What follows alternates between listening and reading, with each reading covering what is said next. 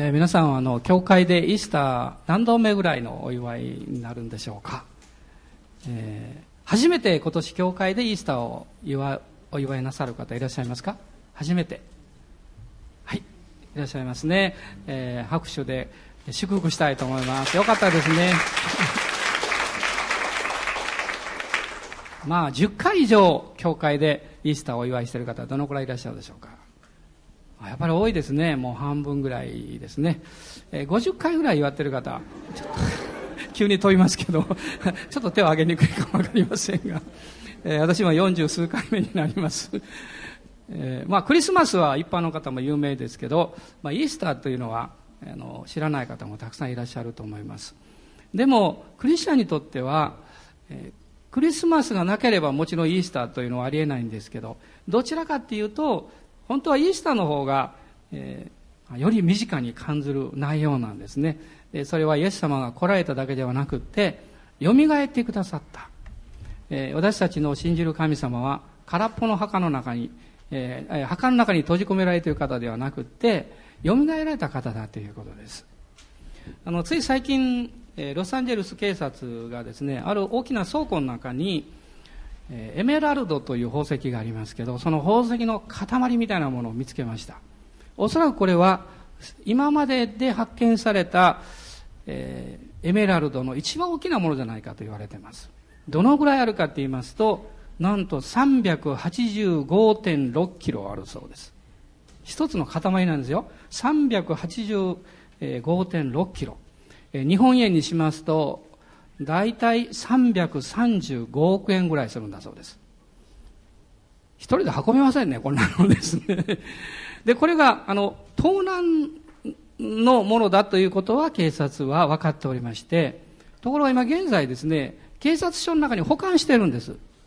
で、なぜかっていうと、持ち主が分からないんです。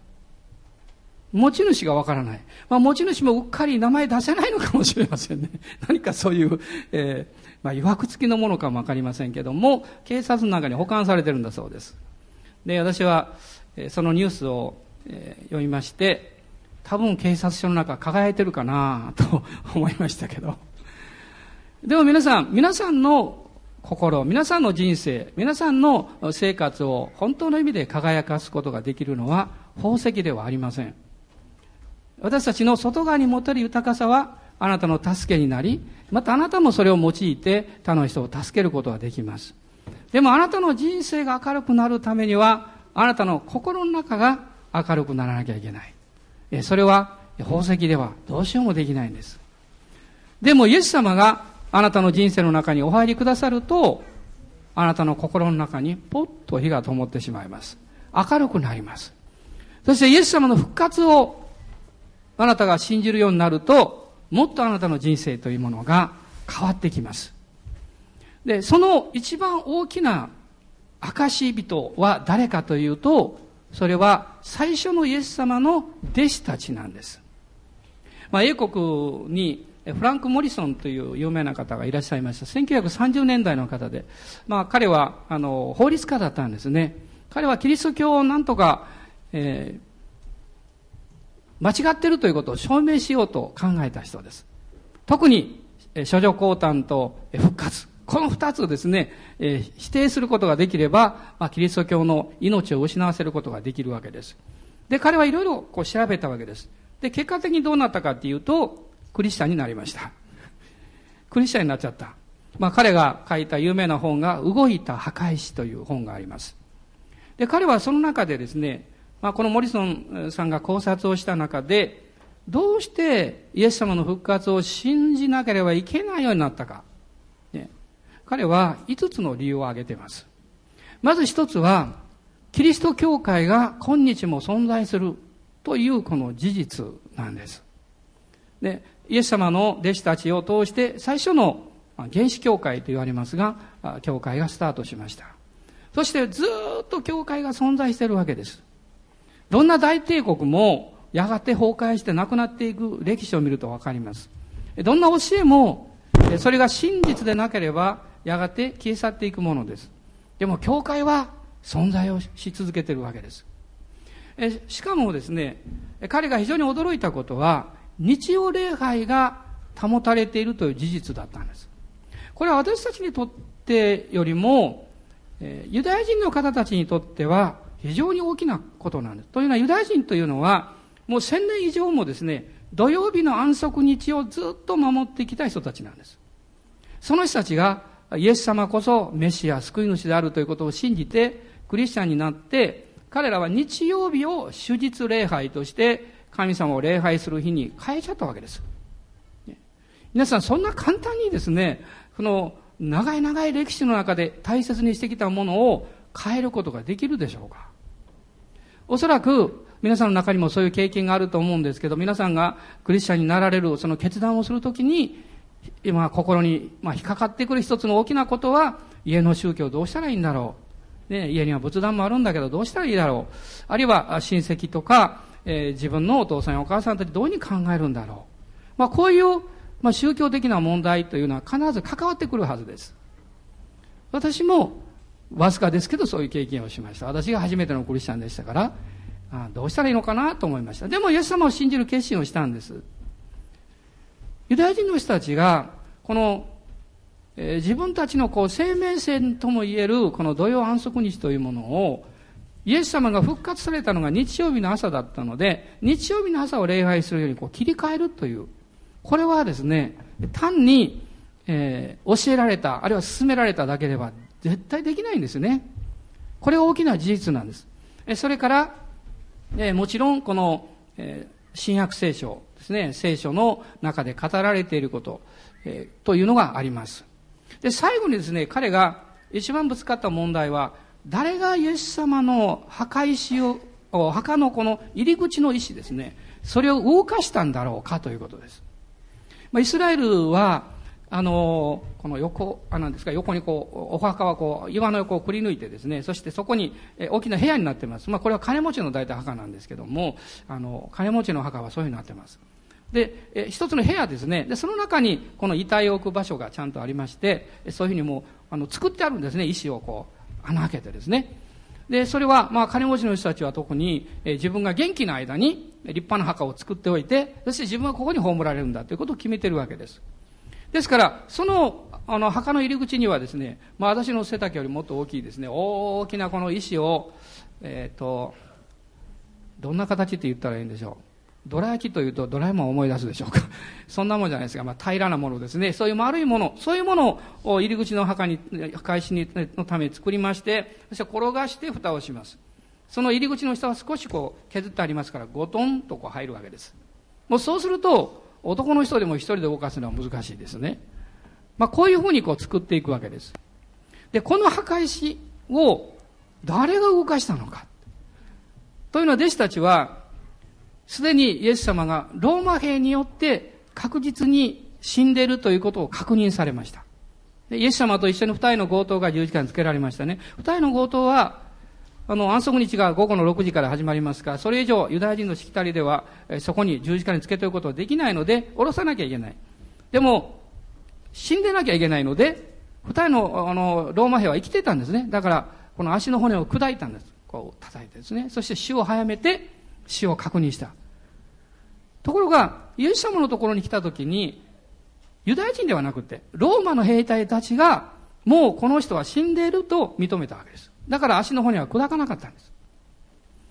そして、弟子たちがイエス様のご遺体を引き取って、そして、この有股屋のヨセフという金持ちがその自分の墓を提供して、そこにイエス様を葬りました。でそのことを弟子たちも確認しました。そこに葬ったんだ。そして、その入り口に大きな石のの入り口の蓋を置きまして、ローマの刻印をそのところにくっつけたわけです。普通そんなこともちろんしません。特別な理由がありました。それは、弟子たちがイエス様の遺体を盗んで、イエス様が復活したということを言わせないためにそうしたんです。ローマが封印をしますと、誰もそれを破ることはできません。もしその封印を取りますと、必ず殺されます。ローマは自分たちの威信を守るために世界の果てまで追っかけていきます。しかも、その墓の前には4人1組の屈強なローマの兵隊が熱の番をしているわけです。ね、一日何交代かで4人が一組になって番をします。ここに、婦人たちが何人かですね、日曜日の朝早く、香料を塗りたいということで言ったわけです。この婦人たちはよっぽどパワフルな人たちだったんでしょうか。墓に行きますと4人の兵隊が立ってます。2人が相談します。あんたが隣の右の2人、私は左の2人やっつけるからね。そして行って、パンチをかまします。ローマ兵が気絶します。そして一生懸命その墓石を動かします。中に入ります。イエス様がもうミイラのような形で40キロぐらいの大体、えー、大きさ、あの重さになるんですけど、いろんなこの香料とかでぐるぐる巻きされてます。そのイエス様の遺体を担ぎ出します。パワフルな婦人たちですから。そしてそれを持ってどうしよう。ど、どこにこの遺体持っていこうって考えます。そして、ある一人の婦人の人が言います。これは、ね、あの、隣の墓に入れとった方がいいよ。きっとわかんないから。とか言ってですね、入れてしまいます。そして彼らは走って帰って弟子たちに言います。イエス様がおられない復活したんだこんなバカなことは絶対考えられません。誰もそんな話をしても信じないでしょう。実際、彼女たちが行った時には、もうすでに墓石は動いていたわけです。ローマの兵隊はどうしたんでしょうか気絶して倒れてたかもわかりません。あるいは驚いて逃げ去っていたかもわかりません。彼らは大祭司のところに報告に行くわけです。すごいことが起こった。見つかりが現れて、もうどうしようもできなくなったわけです。この事実というものを婦人たちが弟子たちに伝えた。でも弟子たちはなかなか信じませんでした。どうしてかっていうと、当時、婦人の証言というものは軽んじられたからです。私は、イエス様が復活なさって、最初に出会った方のことを考えるときに、神様はなんと恵み深い方だろうと思うと同時に、なんと神様は私たちの信仰を要求される方だろうかと思います。イエス様が復活して最初に出会った婦人は誰でしょうか？マグダラのマリアです。ね、悪霊に疲れていた経験のある婦人です。もう普通の社会人と、まあ、の基準から考えても、こう低く扱われていた、しかも女性だった。その人が、イエス様の復活の最初の証言者になった。神様はその婦人、普通人が彼女の言うことは普通のことでもなかなか信じない。そういう婦人を選ばれて最初の証人にされた。これは神様らしいやり方だと思います。ある意味で私はこういうふうに言えるんです。私たち、信仰というのは私たちの理性が納得できる反対側にある。ね、理性と対立するということでは本当はないんですけれども、理性が中心になろうとするときには必ず反対側に信仰が行ってしまいます。つまり理性が信仰の下にへり下らなきゃいけないんです。神様はこのようなことを聖書を通しますと、もう様々なところで私たちに語っています。もしあなたに神は真実であるという信仰を持って神様を見上げなければ、神様のなさったことは受け入れることは難しいですよということです。ですから、イエス様の復活を弟子たちが述べ伝えたときに、人々はそれを否定して、様々な間違った説を唱えたほどなんですね。もういろんな説がありますけども、一番面白いのはね、婦人たちが墓を間違えたっていう、こういう説です。そんなことは考えられません。どうしても受け入れられない事実がある。どうしても信じられない。実はあなたが一番そのことを感ずる聖書の御言葉、イエス・キリストの生涯における事実、ね、これが実はあなたの信仰の転換点です。ある人たちは、すべてを納得した上で、あるいは自分の考え方に同意した上で、私は従おうというふうに考えます。まあ、それもある程度は仕方がないかもわかりません。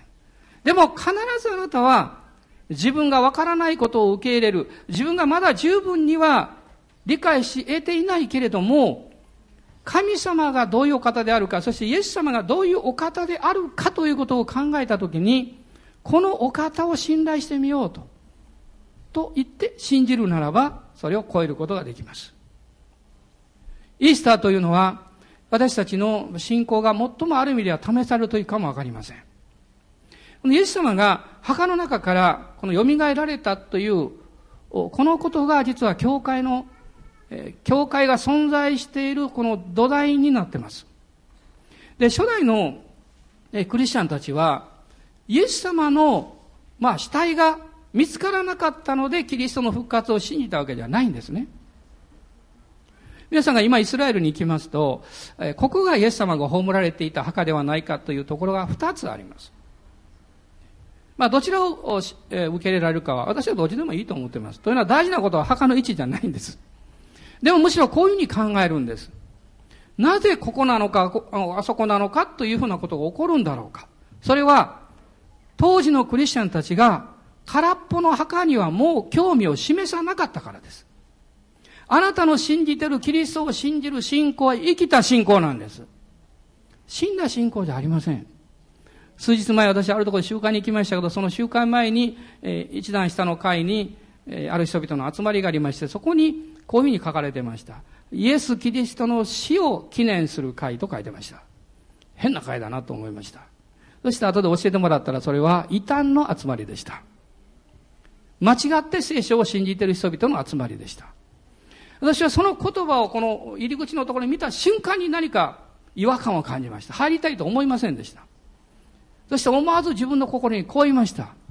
私たちがこれから持とうとする集会は、イエス・キリストの復活を記念する集会だ。アーメンでしょうか？私たちはイエス様の復活を信じてここに集めて、集まっています。もちろん死があったので復活があるんです。でも、聖書はこう言っています。死は勝利に飲まれてしまった。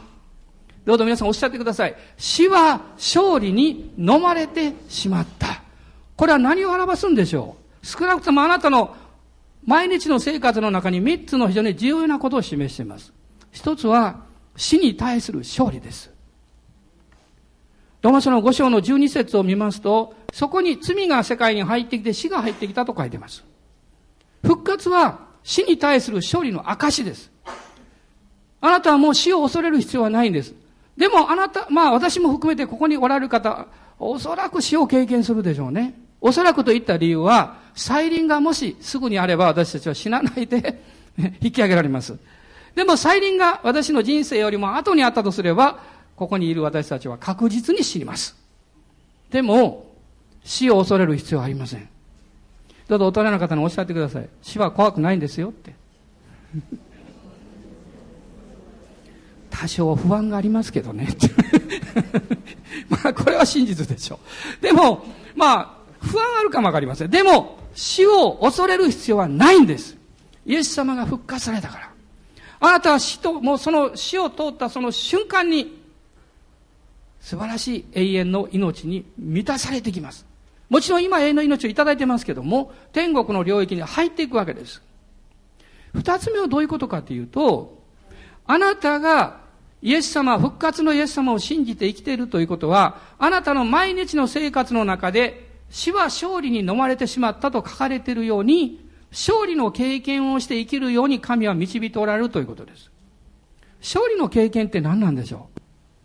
逆に、こういうふうに考えてください。敗北の経験ってのは何なんでしょう？例えば、一日いろんなことがあって、仕事が終わって、あるいは子育てのことがあったりして、あるいは学校でテストがあったりして、ああ、ダメやな。なんでこんなダメなんかなって思ったとします。これは勝利でしょうか？敗北でしょうか？敗北ですよ。あれは何か腹が立ってしょうがないってもうイライラしてですね、もう腹が立ってですね、もう、ぶつかるところがないからもう猫でも蹴ってやろうかって、ごめんなさい、猫の好きな方怒られるかもわかりませんけどね。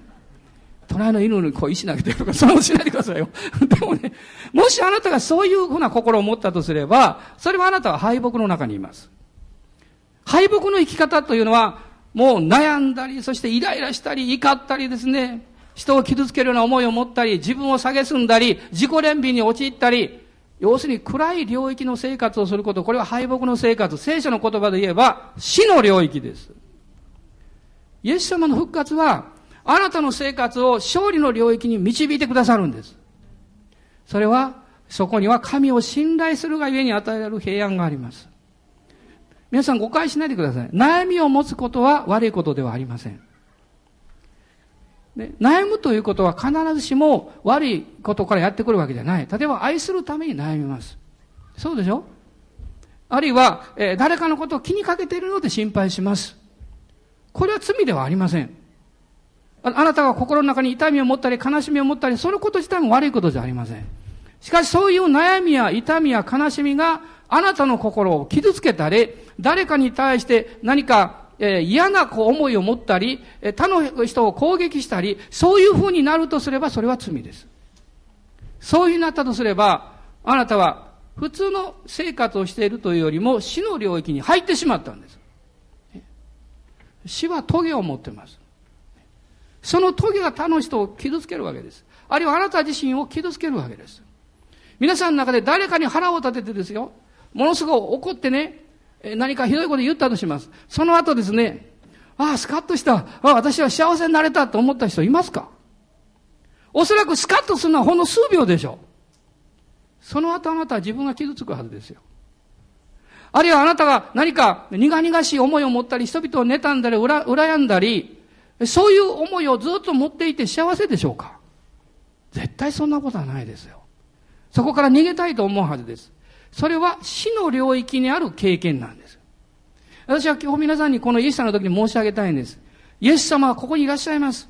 だから私あなたに対して願っておられるはずです。あなたが死の領域ではなく命の領域、勝利の領域を歩いてほしいということです。ローマ人の手紙の8章を開いてください。ローマ人の手紙の8章です。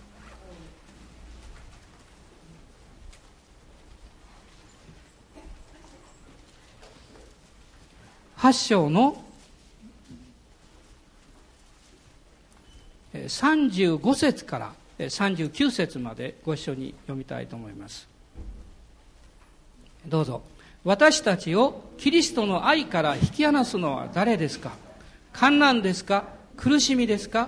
迫害ですか？飢えですか？裸ですか？危険ですか？剣ですか？あなたのために私たちは一日中死に定められている。私たちはほふられる羊とみなされたと書いてある通りです。しかし私たちは、私たちを愛してくださった方によって、これらすべてのことの中にあっても圧倒的な勝利者となるのです。私はこう確信しています。死も命も見つかいも権威あるものも今あるものも後に来るものも力あるものも高さも深さもその他のどんな被造物も私たちの主キリストイエスにある神の愛から私たちを引き離すことはできません。アーメン。聖書はこう語っています。あなたはイエス・キリストを信じて圧倒的な勝利者にされているんだと言っています。単なる勝利者ではありません。圧倒的な勝利者なんです。そしてその鍵は毎日のあなたのキリストを信頼することを心に定める、その選択にかかっています。救いは恵みです。しかし勝利を勝ち取るには信仰がいります。皆さんこの違いよく考えてください。救いは恵みです。あなたは何もする必要はありません。イエス様を見上げてイエス様を信じたあなたはそのまま救われます。あなたの罪は許されます。永遠の命が与えられます。あなたの将来を保証されています。もうこの地上において辛いことがあっても絶対天国に行きます。これは保証されています。しかし、もし皆さんが天国に行くまでの間、この地上において、勝利者となろうとするならば、あなたの側がキリストを選び、キリストを信じ、キリストに従うという決断を毎日毎日していかなきゃいけないんです。私も時々非常に気分悪くなることがあるんです。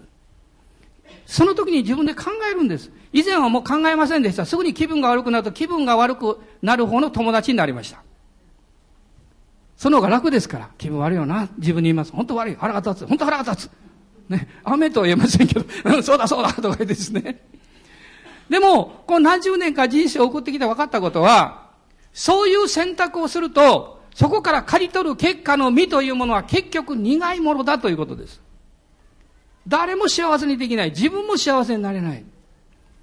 少し、まあ、自分にとっては居心地が悪く感じるかもわからないけれども、そういう選択ではなく、命の側の選択をする。信じること。神様が願っておられること。神様が願っておられることはどういうことですか？あなたが信仰を持ってキリストにある愛と喜びと希望と平安を持って生きることです。これは身のようなものです。私はそれを取らなきゃいけません。これは信仰がいるんです。イエス様、今日私は気分が悪いんです。腹が立ってるんです。でもイエス様、私は命の道を選びたいと思います。どうぞ力を与えてください。勇気を与えてください。もしその選択をあなたが信仰によってしなければ、自然の気持ちのままでその日を過ごすならば、あなたは確実に死の領域に入ってきます。誤解しないでください。あなたがそれで救われる、救いから落ちるとか、そういう意味じゃありません。そうじゃなくて、あなたの一日の、そこで実らせる実というものは、食べたくないような実を結んでしまうということです。イエス様は復活なさいました。この復活の死を見上げるときにあなたは、圧倒的な勝利者になります。その鍵は、実は34節の中に一つの言葉があるんです。罪に定めようとするのは誰ですか？死んでくださった方、いや、蘇られた方であるキリストイエスが神の右の座につき、私たちのために取りなしをしていてくださるのです。あなたはこのキリストと共に神の右に座しているというその信仰を受け取ることです。今、皆さんはここにいらっしゃいます。あるいはカメラの向こうにいらっしゃいます。でもあなたの霊的な立場は、キリストと共に神の右に座ってるんです。ここに私たちが座ってるということを保証させてくれるのは何でしょう？イエス様の蘇りなんです。イエス様の復活なんです。三つ目のことは、このイエス様は、昨日も今日も、これから先も、いつまでも、あなたと共にいてくださるということです。私は以前、まあ落ち込んでいた時にヘブル書の13章を読んでました。そして、この御言葉を読んだ時に、何とも言えない感動を覚えたことを今でも忘れることはできません。イエス・キリストは、昨日も今日もいつまでも変わることがありません。いつまでも変わることがありません。その時に私は気がついたんです。イエス様が変わらないということだけじゃないんだ。イエス様の私に対する愛は変わらないということだと気がつきました。イエス様が変わらないということは、あなたに対する許しも、あなたに対する憐れみも、あなたに対する神の愛も、決して変わることはないんです。私は弱いですから変わります。でもイエス様は変わらない。私が変わってもイエス様は私に対する愛を変えることはなさらない。ですから、イエス様は感謝ですと言えるんです。ハレルヤ、感謝します。イエス・キリストは昨日も今日もいつまでもあなたにとって変わる方ではありません。お祈りします。主イエス様、このイースターありがとうございます。あなたは私のために死んでくださった。そして葬られてくださった。そして3日目によみがえってくださいました。そして今も、そしてこれからの変わることのない永遠の贖いの力と許しを、神様の愛を注いでくださっていることを心から感謝します。弱いものです。時には本当に感情的になります。でもどうぞ許してください。癒してください。そしてあなたにしっかり結びついていきたいですから、どうぞ助けてください。この週も死の領域の生活ではなく、命の領域、勝利の生活に導いてください。イエス・キリストの皆によってお祈りします。アーメン。イエス様に拍手いただきましょう。ハレルヤ、感謝します。えー、イースターおめでとうございます。どうぞご挨拶してください。